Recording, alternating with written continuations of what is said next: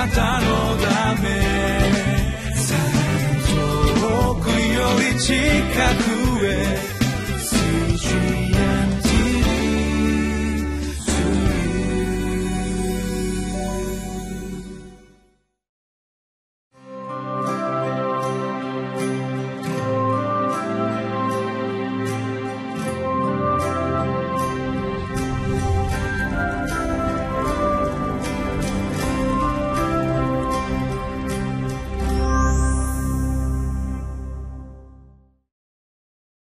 CGN テレビをご覧の皆さんこんにちは。2月27日土曜日の QT の分かち合いを始めていきます。本日の聖書の箇所はマタイの福音書21章の12節から22節。そして聖書の今のタイトルは「偽善と変質を遮る力は祈りにあります」というタイトルでお話を進めていきたいと思います。今日のこの箇所はイエス様の宮清めイエス様が荒々しくこの両替人の代を返していくそういうようなその場所。そしてまたもう一つの話がありましてこれはイエス様が一軸の木を呪ってそしてそれを枯らしてしまうというような出来事があります。さあ今日この箇所を通して私たちはどんな恵みを受け取っていけることか共に分かち合っていきたいと思います。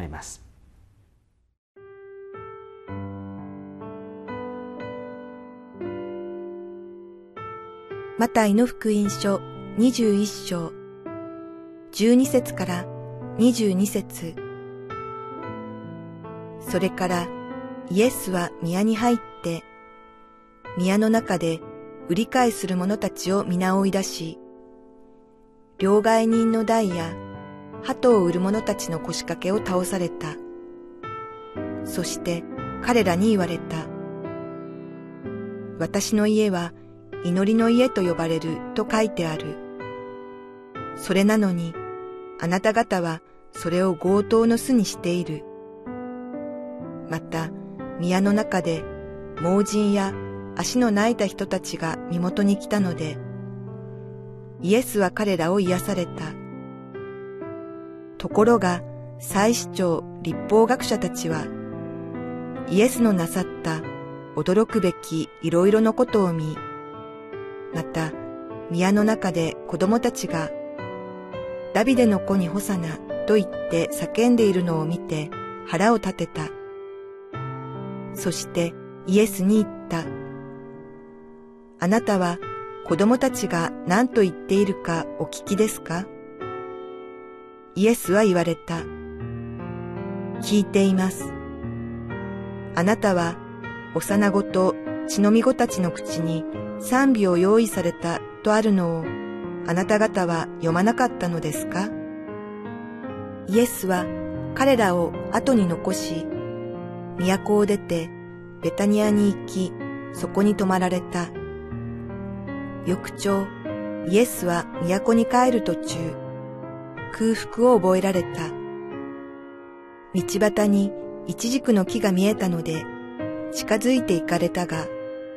葉の他は何もないのに気づかれた。それでイエスはその木に、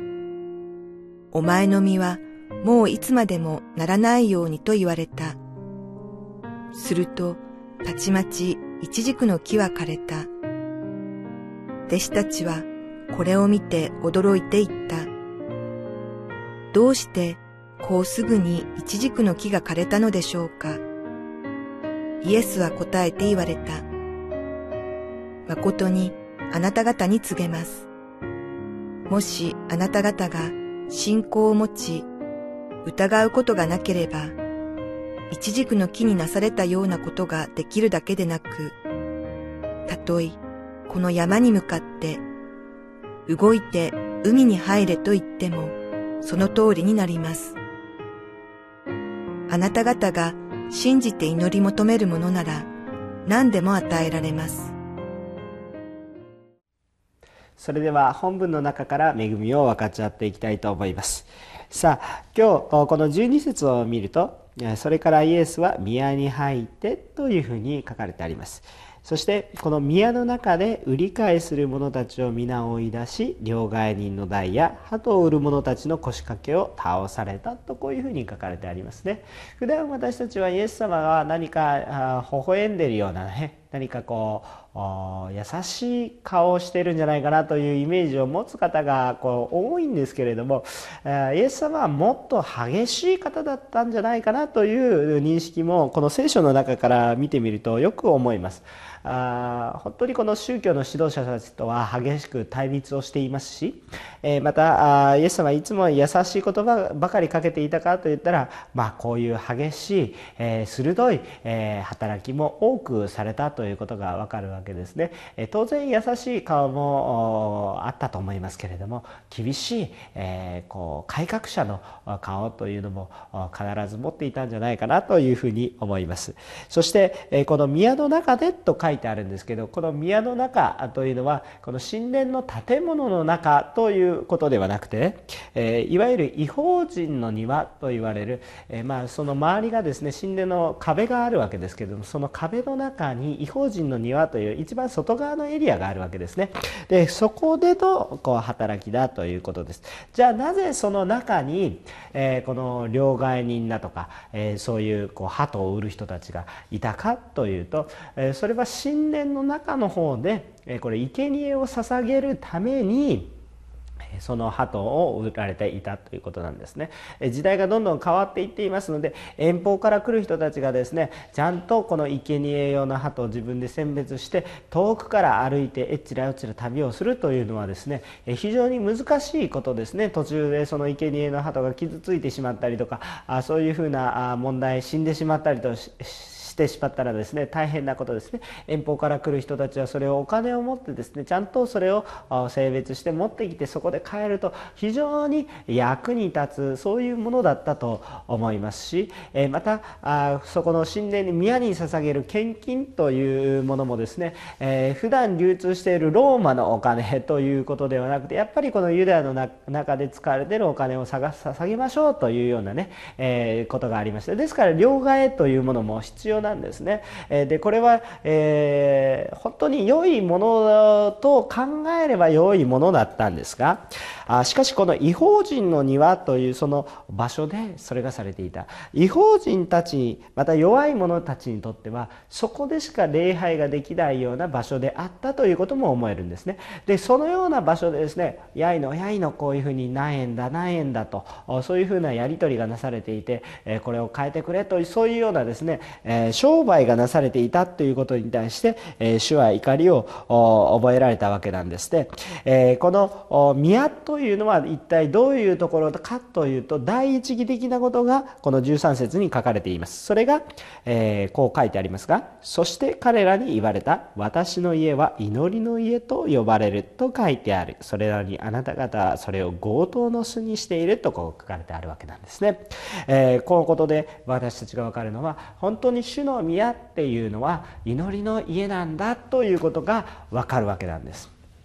しかしイエス様がそこをですね祈りの家にしたかったっていうこういうふうにですねさまざまなことをされたことにはですねまあ他にも象徴的な理由があるかなというふうに思いますえ。これは生贄を捧げられるため捧げ物のためのこのお金の両替であったりえこの売買であったりするわけですね動物の売買であったりするわけですね。これを見るならば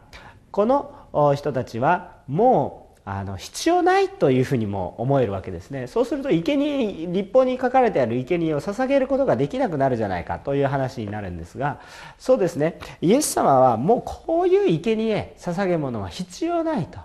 あ本当にこの祈りの家で捧げられることは一体何かと言ったらそれは神様に対する礼拝。これこそがあ生贄なんだよというふうなことの回復をですね祈りの回復をですね、えー、こう望んでおられたんではないかなというふうに思うんです。そして面白いのは14節なんですがまた宮の中で盲人や足の苗えた人たちが身元に来たのでイエスは彼らを癒されたというふうに書いてあるんです。いやこれ当たり前のようなことのようにも思うんですけれども、えー、この第2サムエルの5章章のあ8節何かを見る見ますとですね、えー、まあまあこのダビデ王がですねこの足のなえたものとかですね目の見えない人をですね宮の中に入れなかったというふうなことがありましてですね、えー、普段この時から入れあまり入れなかったんですね。でこのような人たちを迎えイエス・キリストはそれを迎え入れていく。つまり宮というものの回復を行っていく。それどころかもはやここだけにはいるんじゃなくてイエス様はあちらこちらにもういられるんだよ。インマヌエルの神様なんだよということをですね表していくということなんですね。もう宮というその限られたエリアだけが礼拝するところだではないんだよということを案に示していくような、え固定観念を打ち破っていくようなそういうようなものだったんですね、えところがですねところがまあ15節そのままところがと書いてありますがちょっと読んでみます。ところが最小立法学者たちはイエスのなさった驚くべきいろいろなことを見また宮の中で子供たちがダビデの子にホサナと言って叫んでいるのを見て腹を立てたとこういうふうに言ってるんですね。まあ、このイエス様に向かってそういうふうなことが語られていくことに対して彼らは腹を立てます。なぜなぜですかって言ったら彼らの中に妬みや、えー、また高ぶり、まあ、傲慢そういうようなものがあったからだと思うね私たちこそがちゃんと伝えているのになぜ彼なんだというふうなそういうものですよね。しかし彼がこのイエス・キリストが言っていることにこのリーダーシップたちは耳を貸そうとはしないんですね。そしてこれは詩篇の8章の2節の引用ですけれどもそしてイエスは言ったと。あなたは子供たちが何と言っているかお聞きですか？と。イエスは言われた。聞いています。あなたはあ幼子と血のみ子たちの口に3秒用意された。とあるのをあなた方は読まなかったのですか？とこういうふうに言われました。そして、えー、本当にこのことを通してですねこれは神様がされていることだよということをはっきりと示された。17節その後このイエス様は都を出て、休まれます、この都を出てというのは都を見捨ててということではなく当時巡礼をしていた人たちは皆大体ですね、都の外に宿泊した。だからイエス様もその同じようにしたんですね。しかしその途中ですね翌朝行く途中にイエス様は空腹を覚えられてそしてイチジクの木を見ました。このイチジクのところに行ったんですけれども葉の他には何もなかったので、えー、まあイエス様はこういうふうに呪われます。19節ですが「お前の実はもういつまでもならないように」と言われた。あそうするとたちまちイチジクの木は枯れたと書いてあります。この枯れたイチジクの木についてはいろいろな解釈の仕方があります。どうして他の聖書の箇所を見るとそれはイチジクの実がなる季節ではなかったということが言われています。どうしてじゃあその時に実がないのでダメだというふうにして呪われたか。何度かいろいろなことがあります、えー、ある人はですねこの実に対しては何の身もなる予兆がなかったことに対して葉の他には何もなかったと書いてあるのでその花であるとか何の予兆もなかったのでえダメだというふうに言われた。でもう一つはあ他の解釈をする人はイチジクにもいろんな種類があって二度実を実らせるそういう木もありますよと。ですからそれにあって本当に1回目の実りではなくて2回目の実りの季節に行ったんだけれど何もなかったとそういう表現ではなかったかと解釈する人もいます。とにかくですねいずれにせよですね単に一軸がイエス様の期待に沿わなかったということではなくてこれは神様の言葉を聞いてしかも何の実を結ぶ予兆もなかったのでこれはいずれ滅びていきますよ。今のエルサレムとかイスラエルとか立法学者に対する大きな示唆を表すような出来事だったんではないでしょうか。そして最後にイエス様はま山に海に動い動けといえばそのようになりますよということを通して祈りの信仰の話をします。22節あなたが信じて祈り求めるなら何でも与えられます。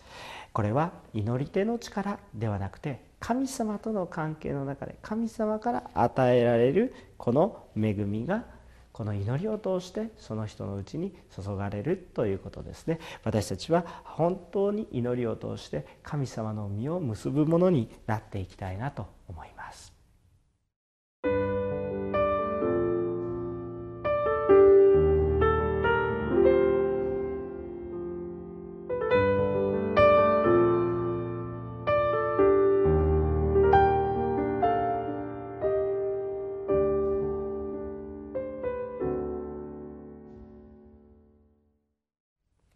さあ今ここにテロップが流れたと思いますが私自身は祈りの家になっているかということですね。神様はイエス・キリストはですけれども私たちのところに歩み寄られた時にですね何を見たいか大きな大きな実を見たいのかそういうことじゃないと思うんですね。その祈りに対する姿勢神様をイエス・キリストを迎え入れていこうというそのような思い。